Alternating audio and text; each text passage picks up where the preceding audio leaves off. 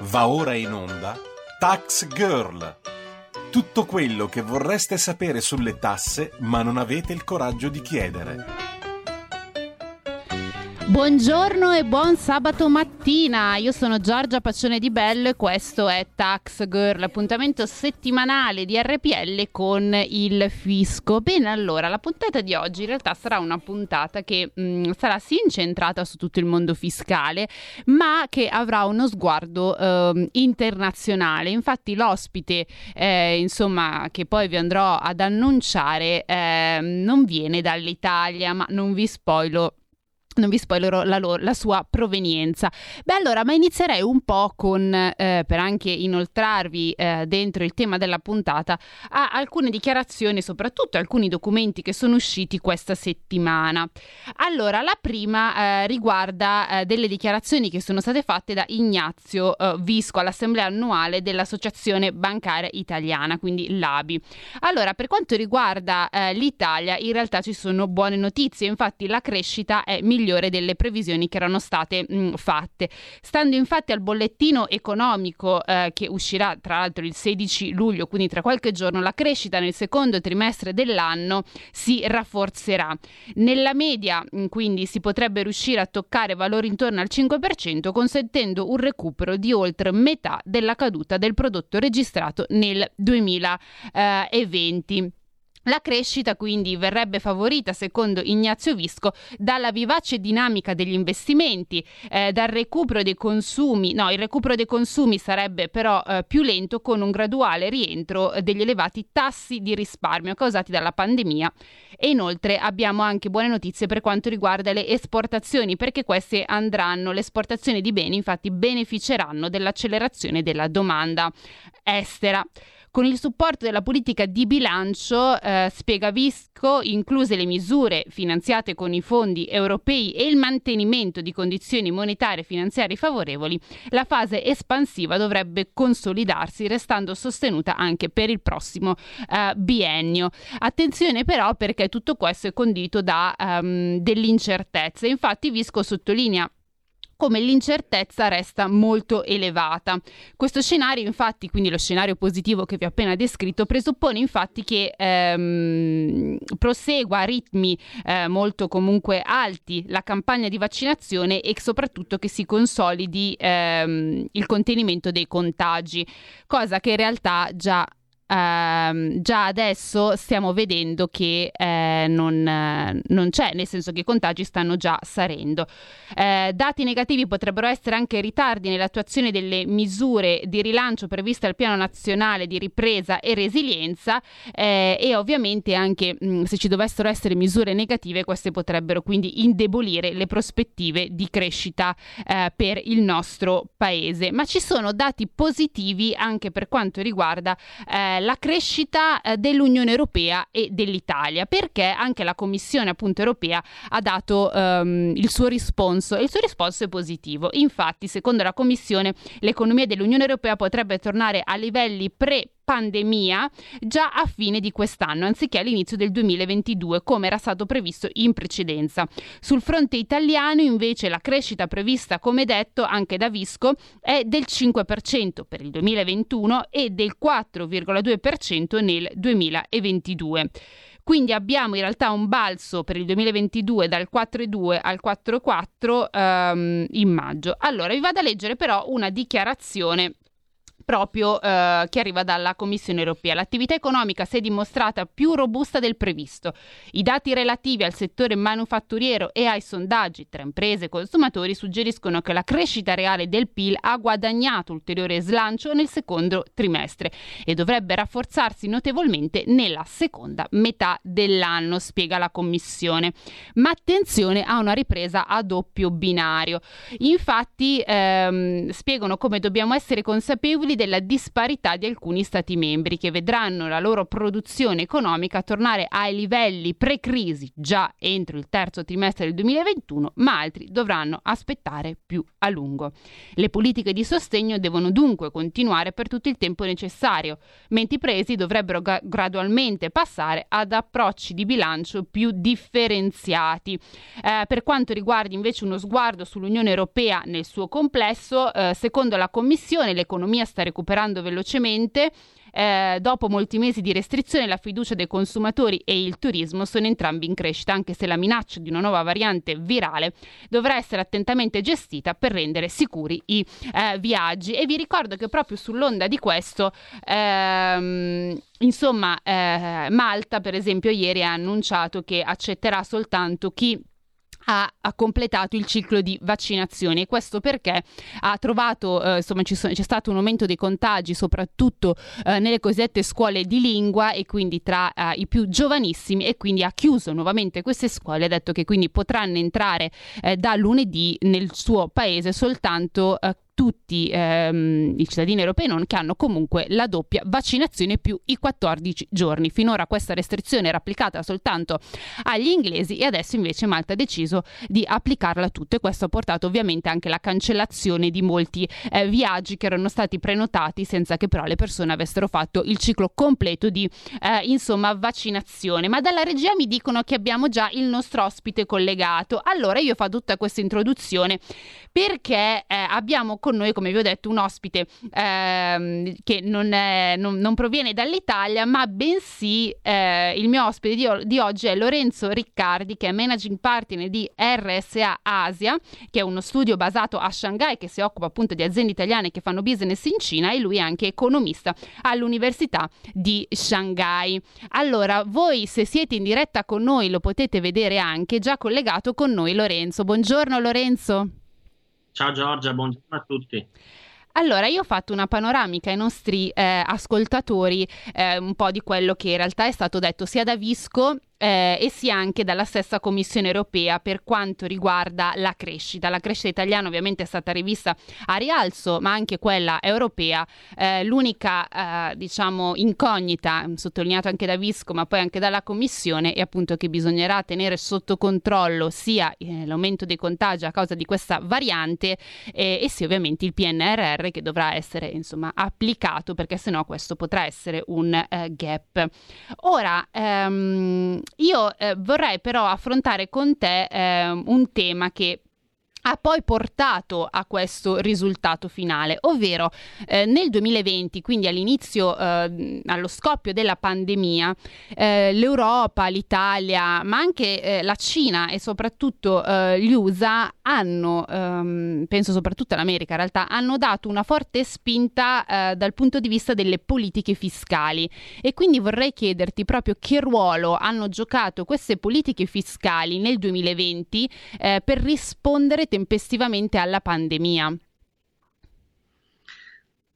Allora, penso che le politiche fiscali sono state utilizzate in diverse regioni del mondo, da diversi paesi del mondo, ovviamente in modo diverso in relazione al dimensionamento dell'economia della regione, delle qualità anche dello sviluppo economico e quindi della tipologia di, di industrie e di settori che vengono promosse, per esempio in, in, in microstati, in paesi emergenti come quelli eh, di alcune regioni africane e eh, invece nelle economie più avanzate come gli Stati Uniti eh, o come i paesi membri dell'Unione Europea.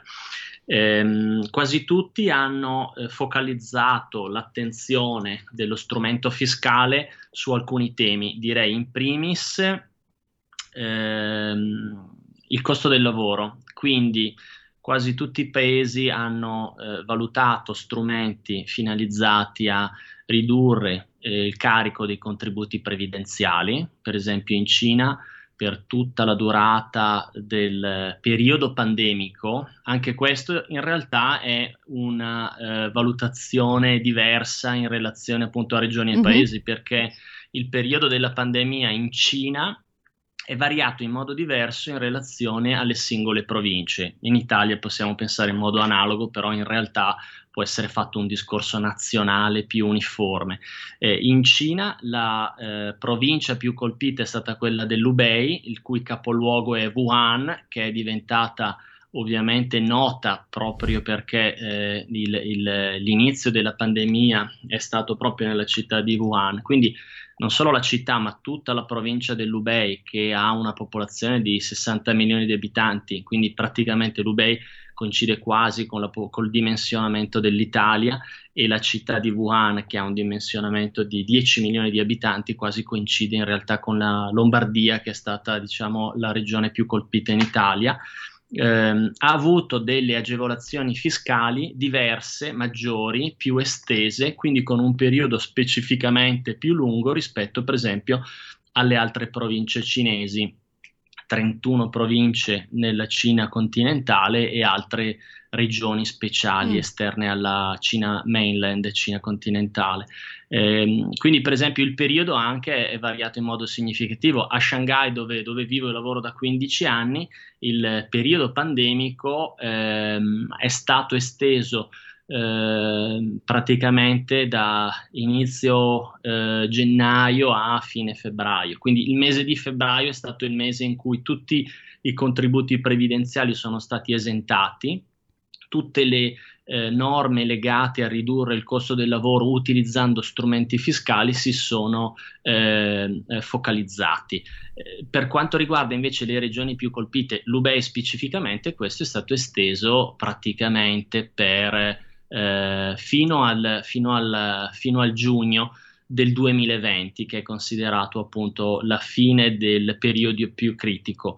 Quindi regioni diverse del mondo hanno avuto periodi diversi di implementazione di queste riforme fiscali o anche durate diverse, più brevi direi in Cina, in quasi tutte le province, maggiore invece nella provincia più colpita dell'Ubei, e in modo diverso negli Stati Uniti, in, nell'Unione Europea o in Europa e in altre regioni del mondo.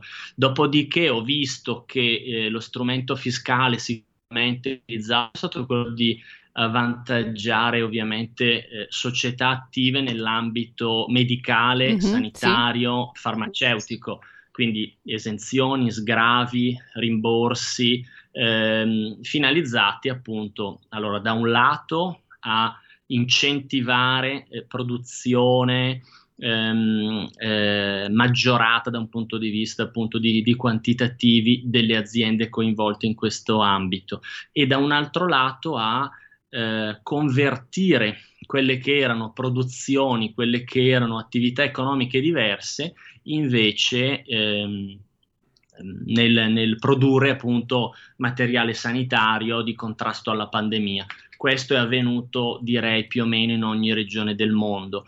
E un'altra riforma che ha eh, visto una diffusione direi similare in diverse regioni è stata quella di puntare alle piccole e medie aziende, quindi dimensionamento minore, considerando che eh, sono soggetti eh, più a rischio, più colpiti appunto da una situazione critica come questa, e eh, settori specifici. Quindi settori specifici sono il turismo, il retail e alcuni ambiti dove si è considerato nel corso appunto della fase più acuta dell'emergenza sanitaria essere settori particolarmente colpiti o a rischio.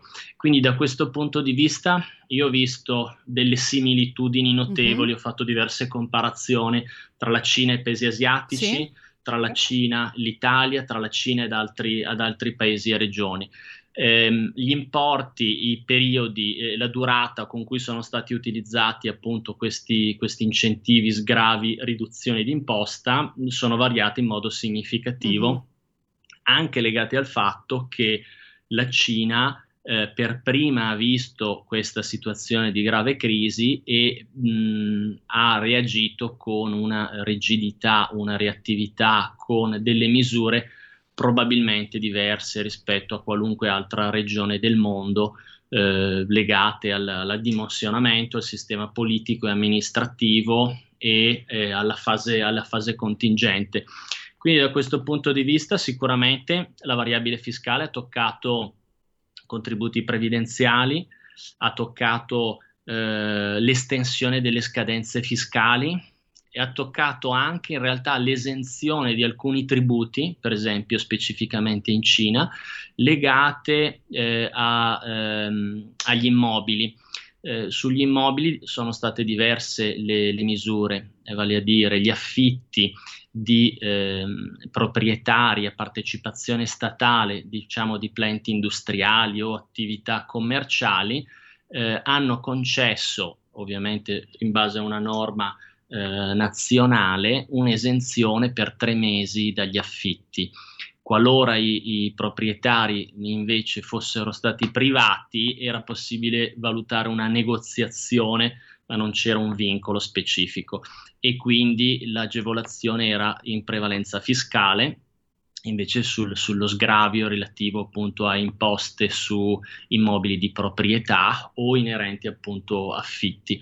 Quindi eh, un, un, focus specifico sulle regioni più colpite, sui settori più colpiti, eh, sui periodi a maggior intensità ehm, e direi eh, su eh, immobili, retail e attività che necessitavano appunto di avere una ripartenza nel breve periodo. Mm. Altri incentivi o ehm, agevolazioni sono state legate alle aziende virtuose che hanno mantenuto eh, l'intero organico o comunque i, i dipendenti per tutto il, il, periodo appunto più critico. Nel periodo della pandemia praticamente quasi tutti i paesi hanno previsto un blocco ai licenziamenti sì, sì. quindi il divieto di fatto di terminare la collaborazione, ma in un periodo più esteso dove per esempio appunto in alcuni paesi il, il periodo critico si considerava completato, eh, venivano comunque dati rimborsi specifici legati ai eh, pilastri dei contributi previdenziali eh, appunto per eh, la disoccupazione eh, gestiti nei, negli anni precedenti a tutte le aziende che non eh, licenziavano dipendenti. Quindi strategie comuni sul ehm, direi costo del lavoro, su appunto gli affitti, sulla piccola impresa, utilizzate in modo diverso a seconda del dimensionamento della regione e del sistema politico di questi paesi. Sì, io ho una differenza che eh, adesso mentre eh, stavi parlando ho notato soprattutto con eh, l'Italia è stato il fatto che la Cina, se ho ben capito, ha, è riuscita ad adeguare eh, gli strumenti fiscali in base anche alle varie regioni quindi quelle più colpite avevano, non so, uno strumento fiscale molto più forte rispetto a quelle magari leggermente... Quindi sono riuscita a differenziare e a mettere anche degli strumenti fiscali quasi ad hoc, mentre invece noi a livello nazionale eh, c'è stato quasi sempre una movimentazione eh, tutt'uno, cioè di un blocco, penso per esempio ehm, ai ristori, se, se è stato diviso, vabbè, insomma, reddito, non reddito, però comunque era quella la misura, non è stata studiata so, per la Lombardia piuttosto che per la Campania, due misure eh, diciamo leggermente diverse. E soprattutto un altro aspetto um, era quello degli importi perché in Italia poi eh, insomma sono state sono venute fuori anche polemiche relative appunto agli importi. Si diceva per esempio che hanno fatto, fatto in passato insomma un paragone con la Germania. Si diceva beh ma la Germania ha dato dei ristori molto più cospicui di noi e quindi eh, gli imprenditori sono riusciti a sopravvivere in maniera eh, diciamo più eh, serena ehm, anche in Cina tu puoi dire che i ristori nonostante appunto il periodo come detto è leggermente diverso eh, si può dire a grandi linee che siano stati più cospicui rispetto a quelli italiani, oltre che appunto la struttura con cui sono stati eh, spartiti era anche, a mio parere, forse anche un po' più intelligente? Allora, sulla differenza territoriale, quindi tra le diverse province o divisioni amministrative, la normativa è, è stata nazionale, univoca, mm. ma con distinzioni specifiche in relazione ad alcune amministrazioni, in particolare appunto come citavo l'Ubei che è stato la regione più colpita. Nel, nel, nel periodo mh, più critico della pandemia in realtà sono variate anche queste liste di, di paesi, di province rosse oppure diciamo ad alto rischio e quindi hanno avuto effettivamente eh, sgravi estesi eh, implementati in modo diverso. Quindi la medesima normativa, ma con eh, uno scaglione temporale di, di, durata maggiore nella propria estensione, appunto nei, nei, nei propri benefici per quanto riguarda le province più colpite, ma la distinzione sostanziale è stata proprio tra l'Ubei e il resto della Cina, cioè l'Ubei ha avuto un lockdown eh, per oltre tre mesi dove eh, le persone non sono potute di fatto uscire dal, dal, dalla provincia. Noi abbiamo avuto anche due collaboratori che sono due nostre validi eh, contabili cinesi che sono rientrate appunto eh, durante la festività del Capodanno cinese mm-hmm. e sono ritornate in ufficio circa 3-4 mesi, mesi dopo. Eh, in quel caso sicuramente ecco, alcune misure analoghe su, su smart working e altre strategie, ehm, però ecco una rigidità eh, netta nel, nel, gestire appunto la crisi pandemica nel, nell'UBE. Per quanto riguarda diciamo eh, ristori. Sì. Ecco, una distinzione che io vedo tra la Cina ed altri paesi è che la Cina ha utilizzato molto meno ehm, dei, dei, veri e propri ristori e ha utilizzato molto di più la riduzione da eh, pilastri contributivi per quanto riguarda il costo del lavoro. Ehm, la riduzione del carico fiscale o la posticipazione delle scadenze fiscali modo molto più pragmatico ehm, la Cina ha concesso, direi, finanziamenti e sussidi in generale in realtà ritengo inferiori, quindi ha puntato di più su una variabile fiscale riguardante appunto la piccola e media impresa che per esempio addirittura nel 2021, quindi in una fase post eh, crisi, eh, vede un'aliquota effettiva al 2,5% per le micro e piccole imprese che abbiano un utile fino a 130 mila euro, che sono appunto un milione di RMB. Quindi la piccola impresa o microimpresa gode di un'aliquota eh, speciale che prima non esisteva, è stata introdotta nel, nel 2021, considerando appunto che la fase pandemica è, è, terminata nella sua fase più acuta, ma in realtà non è ancora completa. Quindi secondo me appunto una distinzione territoriale sì, ma con un piano nazionale che mm-hmm. ha distinto appunto dal punto di vista temporale l'implementazione de- delle varie agevolazioni e eh, una distinzione probabilmente nel concedere eh, fiscalità inferiore ma non per forza appunto dei, dei, dei rebate, dei rimborsi e dei sussidi in modo significativo. Sì, che poi era anche un po' quello che alla fine chiedevano anche diverse categorie, anche qui in Italia a un certo punto dicevano piuttosto che darci eh, i ristori, che poi insomma problemi ad arrivare eccetera, magari aiutateci con i costi fissi, con insomma altre agevolazioni con l'affitto dei locali, insomma mh, mm, cose che diciamo due strategie completamente eh, diverse.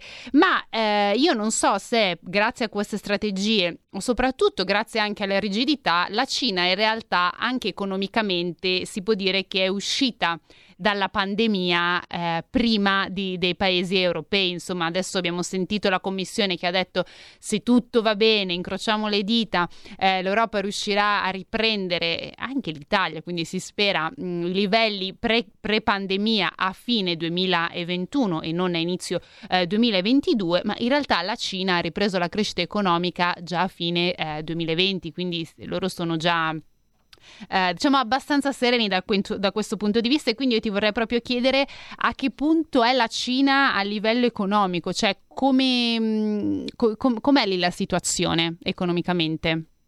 C'è stata una ripresa completa? Sì.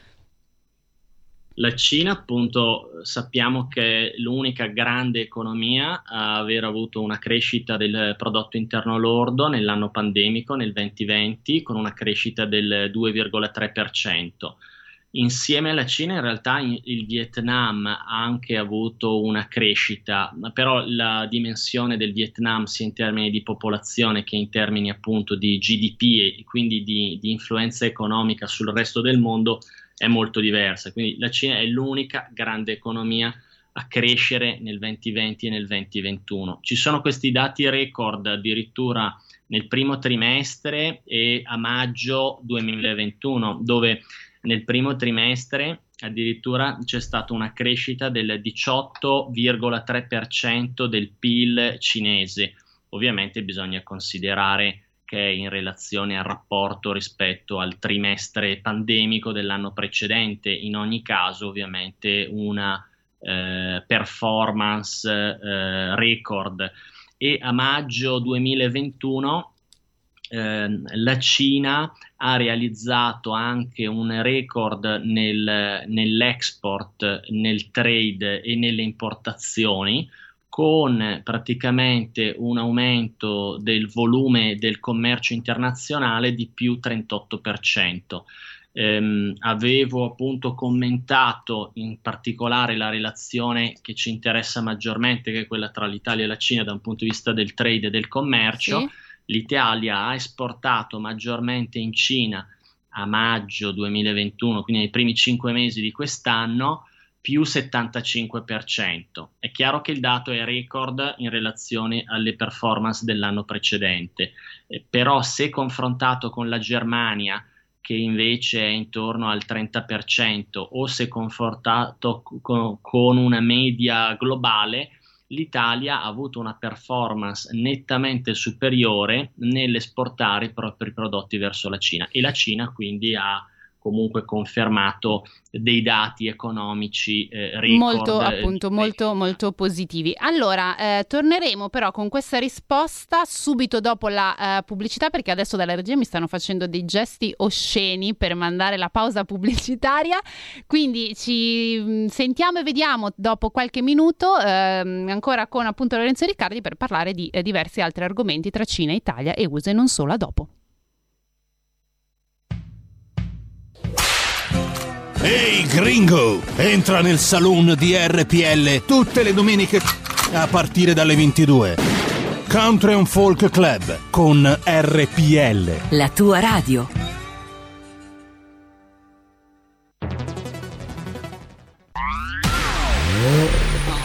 Auto nuova fiammante col suono nuovo. Elda Plus che si sente a tuono. La provi e senti subito com'è che va. Da Plus la tua radio migliorerà. Digital Radio, il suono perfetto. Dub Plus. Anche RPL, la tua radio, è in Digital Radio.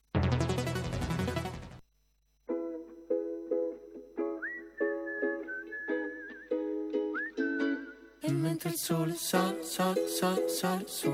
E che ci vuole male, male, male una magumba Che mi frega a me, mi basta che rimani tu. Uh, uh, uh. Sapessi come a casa mia adesso che non ci sei più Vorrei quasi buttarmi via, tu porti il tuo cane giù. Ma è sempre a Santa Maria, la piazza che ci dice addio. Il russo canta sole mio, tu non sei il sole mio Il solito menù che ci hanno fatto i filtri su come facevi tu. Magari è solo un déjà vu, un déjà vu, un déjà vu che ho avuto quella sera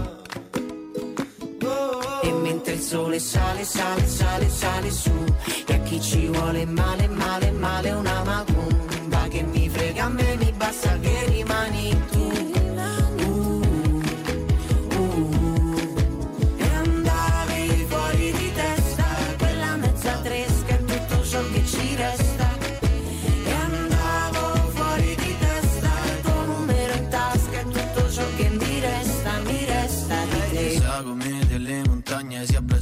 cielo Troppo falso che non c'era niente di più vero. E pensavo di volare ma un attimo e cadevo giù. Uh. Oggi il sole scioglie le suole di questo etro Ma lasciato appeso ad un discorso in sospeso. Non ti vedo da quel giorno in quel fast sale, sale, sale, sale su E a chi ci vuole male, male, male una macumba Che mi frega a me, mi basta che rimani tu Uh, eh. E mentre il sole sale, sale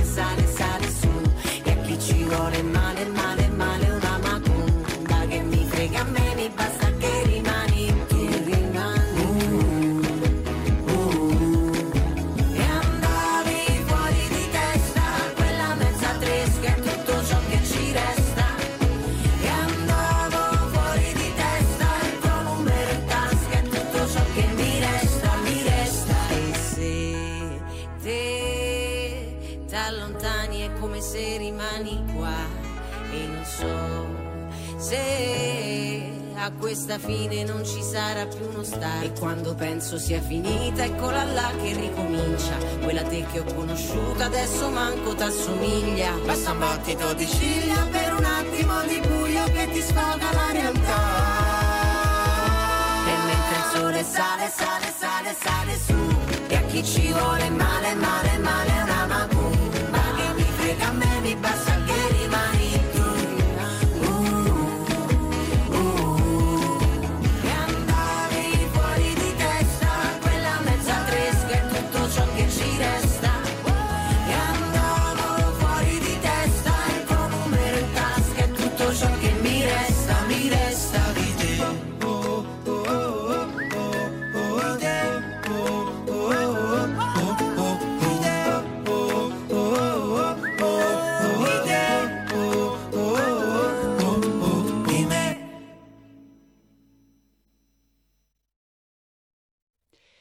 Bene, allora eccoci di nuovo live. Io sono Giorgia Paccione di Bello e questo è Tax Girl. Allora, stavamo parlando con Lorenzo appunto Riccardi, che ehm, ricordo essere managing partner di RSA Asia ed economista all'Università di Shanghai, di come in realtà la Cina abbia avuto una ripresa eh, eccezionale prima insomma di tutto il resto del mondo. E nell'ultima parte prima della eh, pausa pubblicitaria ci stava appunto parlando dell'export e soprattutto di questo appunto rapporto eh, Italia versus eh, Germania. A te la parola.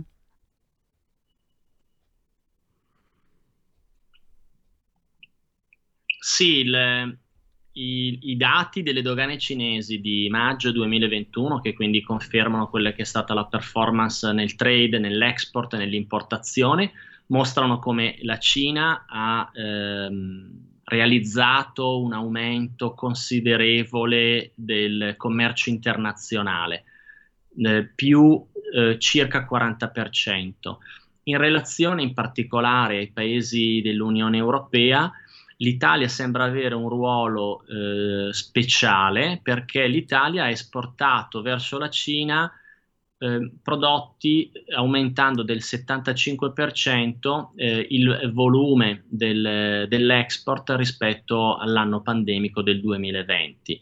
È, è evidente che questi record si realizzano con questo effetto a V di cui tutti discutono e quindi paragonando un anno estremamente negativo ad un anno invece di ripresa. Eh, Però è utile confrontare la performance dell'export italiano verso la Cina rispetto a quella di altri paesi, in particolare la Germania, che è la prima economia dell'Unione Europea e dell'Europa in generale, dove la Germania ha esportato ecco, poco più del 30% nel 2021 in relazione all'incremento rispetto al 2020.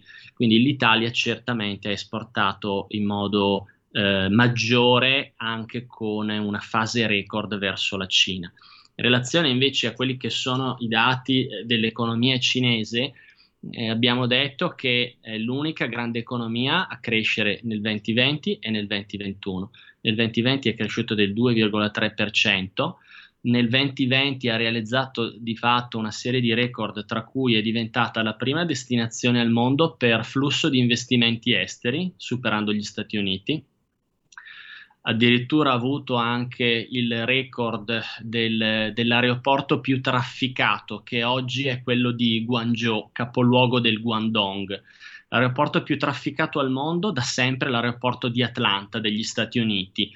Sono dati utili a comprendere da un lato il trasporto passeggeri, ma da un altro lato appunto il commercio e quindi la, la- la- la connettività tra economica anche tra ehm, eh, aziende, persone che, che viaggiano e lavorano in determinate regioni e paesi.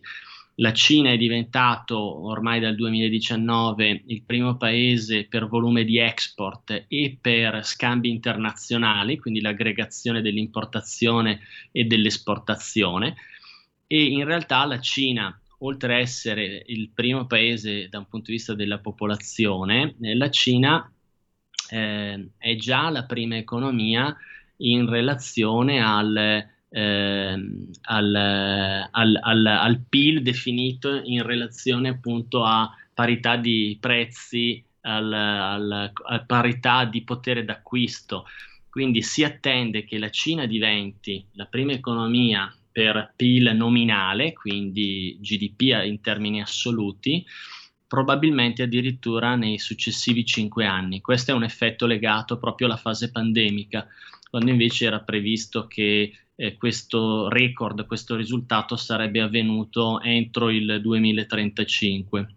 Un altro dato sì. utile, e poi concludo questo commento, è in realtà legato al, al PIL capita, perché tutti discutiamo appunto di questa relazione ehm, tra economie dove gli Stati Uniti sono la prima economia, la Cina è la seconda, uh-huh. potrebbe superarla a breve, però da un punto di vista della, di come è sofisticata l'economia, di come eh, è distribuito appunto il, la ricchezza nel paese, eh, c'è ancora una differenza sostanziale. Eh, la Cina aveva un PIL pro capite eh, negli anni 80 di 300 dollari eh, pro capite, eh, oggi circa 10.400 dollari e si stima che raggiungerà appunto i livelli di 30.000 dollari che sono più o meno la media dei paesi occidentali dell'Europa entro appunto il 2035 che è il termine di questo progetto del piano quindicinale che è stato lanciato quest'anno quindi una conferma delle performance 2020-2021 nella valutazione di come può essere utile diciamo, cogliere delle opportunità per noi o in generale. Mm.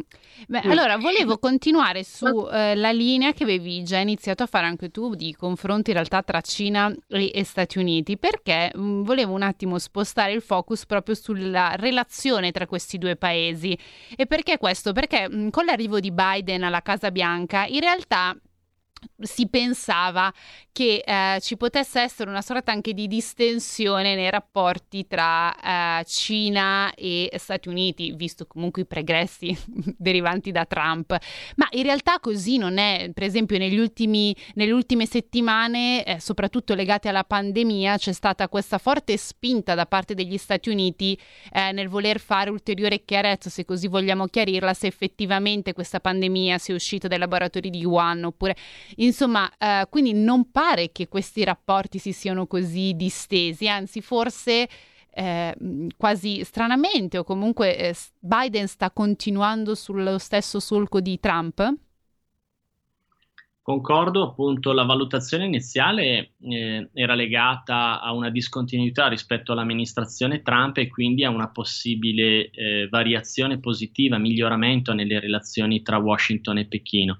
Così non è stato, anzi eh, addirittura la distinzione è legata al fatto che Trump in primis ha posto l'attenzione sul gap della bilancia commerciale, quindi su profili economici ehm, che da un certo punto di vista possono essere compresi. Le, l'export della Cina verso gli Stati Uniti eh, da sempre ha un sostanziale gap quindi ovviamente legato al tipo di sviluppo economico e alle caratteristiche molto diverse tra i due paesi. Però Trump ha eh, innescato questa guerra commerciale, trade war, in particolare con l'obiettivo appunto di migliorare questo, eh, questa bilancia commerciale. L'amministrazione Biden mh, non ha rallentato questa strategia, anzi l'ha estesa in realtà in modo diverso su sfere politiche, su sfere di tipo anche differente, quindi ha aumentato il, il, il fronte del, della relazione complessa appunto tra i due paesi. Non solo, e questo è un commento che in realtà avevo fatto spesso, eh, Trump ha promosso una politica eh, Stati Uniti eh, contro la Cina da un punto di vista economico, da un punto di vista anche politico, eh, isolandosi però dall'Unione Europea e da molti paesi occidentali. Eh, Biden invece, al contrario, sta facendo eh, una cosa molto diversa, quindi aggrega quelli che sono i paesi di certo membri del G7, di certo appunto del mondo occidentale e quindi i paesi storicamente più vicini agli Stati Uniti e a Washington, a seguire in questa strategia di contrasto mh, tra direi appunto Cina e, e, mondo occidentale. Quindi da questo punto di vista può essere addirittura considerata una strategia che ha meno focus sull'economia, quando invece Trump aveva un focus specifico sull'economia e ehm, ha una valenza mh, più eh, politica e, e più eh, nelle relazioni diplomatiche che estende anche ad altri paesi.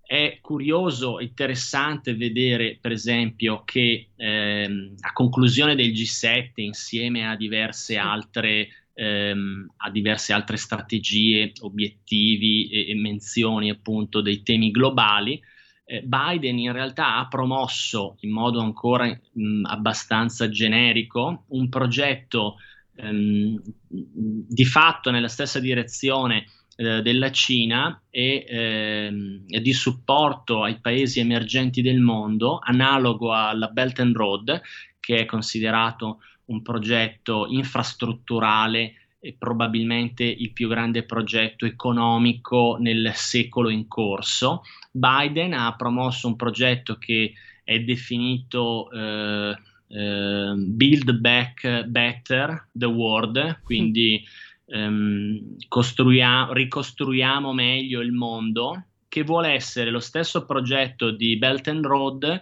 però in chiave occidentale, quindi con i paesi del G7 o con, con l'economia occidentale eh, che eh, vogliono finanziare progetti di sviluppo economico. Questo proprio perché l'economia comunque è sempre una delle variabili più importanti. A fianco della sfera politica gli Stati Uniti dicono abbiamo anche una strategia economica dove se alcuni paesi del sud-est asiatico in particolare, eh, de, de, dell'Africa, dell'Asia emergente hanno una interdipendenza economica con la Cina, noi possiamo fornire progetti economici similari e quindi avere una relazione sia politica che economica sostitutiva a quella che ad oggi è fondamentale perché magari appunto Pechino ha costruito delle infrastrutture, dei ponti, delle ferrovie, eh, degli edifici che, o degli aeroporti che sono fondamentali per lo sviluppo economico. Quindi direi sì che la strategia di Biden in realtà per ora è stata anche più aggressiva. Di certo il risultato è stato quello di creare eh, nell'opinione pubblica dei paesi occidentali un punto di domanda nelle relazioni con la Cina, quindi un effetto dissuasivo direi. Ma ehm, visto questa tensione, comunque queste strategie tra ehm, Cina e USA, l'Unione Europea che ruolo gioca in questa contrapposizione? Come si sta ponendo l'Unione Europea? Allora, l'Unione Europea ha un ruolo importantissimo e anche un'opportunità eh, che va assolutamente considerata. Mm, L'Unione Europea è di fatto il, il, il, terzo polo tra queste due grandi potenze. Io spesso dico l'Europa vale più eh, della Cina, l'Europa vale più degli Stati Uniti, aggregando in realtà il PIL dell'Unione Europea anche a quello di altri paesi che fanno parte dell'Europa come continente. In generale, da un punto di vista geoeconomico, geopolitico, l'Europa deve avere una rilevanza davvero elevata. A, ad oggi, nelle prime misure, nelle prime eh, momenti di scambi di relazioni con l'amministrazione Biden, direi che l'Unione Europea, in particolare le prime economie, assolutamente hanno seguito eh, questa direzione eh, di eh, attenzione appunto alle relazioni economiche e più in generale al rapporto con la Cina. Mm, questo però è solo l'inizio, appunto, sono solo i primi passaggi nella, nella, nel, negli scambi, nei confronti tra l'amministrazione Biden e eh, l'Unione Europea e l'Europa. Dicevo, l'Unione Europea è una grande opportunità proprio per essere in realtà protagonista in relazioni globali dove eh, è possibile oggi valutare in modo ehm, parallelo questi due grandi player, Stati Uniti e Cina. Un altro tema che ritengo per chi si occupa di economia o per chi è un consulente che aiuta le aziende a investire all'estero sì. è quello di valutare che in realtà questa costruzione di contrasto, questa costruzione di rivalità mm. Mh, mm, in realtà è eh, meno interessante per chi si occupa appunto di progetti industriali e progetti economici, proprio perché l'opportunità in realtà è quella di valutare una molteplicità di mercati e di opportunità. Quindi ritengo che gli Stati Uniti, la Cina e l'Unione Europea, il mercato europeo, rimarranno sempre i primi player e dovranno anzi valutare delle opzioni eh, maggiori, plurime, nell'alternare appunto progetti tra Cina e eh, Stati Uniti. La Germania di certo è stato per lungo tempo il paese eh, più attento a avere un equilibrio tra le relazioni con Washington e quelle con Pechino e ha guadagnato di certo da questa posizione di equilibrio. L'Italia è passata ehm, in modo alternato in una relazione vicinissima a Pechino, sì. perché l'Italia, tutti sappiamo, è un membro del Belt and Road, eh, avendo firmato il 23 marzo 2019 appunto il memorandum per la nuova via della seta. Ehm, questa firma è stata importante per molti motivi. L'Italia in quella occasione e anche oggi è il primo paese eh, membro fondatore dell'Unione Europea ad aver firmato questo accordo, il primo paese membro del G7 ad aver firmato questo accordo. Ma a latere di questo, l'Italia ancora oggi è la più grande economia che sia membro di questo, diciamo, gruppo di paesi che hanno aderito a questa iniziativa. Quindi l'Italia è il paese che ha il maggior peso tra tutti quelli che la Cina considera essere dei paesi amici, dei paesi con mm. cui promuovere un progetto economico infrastrutturale. Eh, ora si trova in una fase diversa.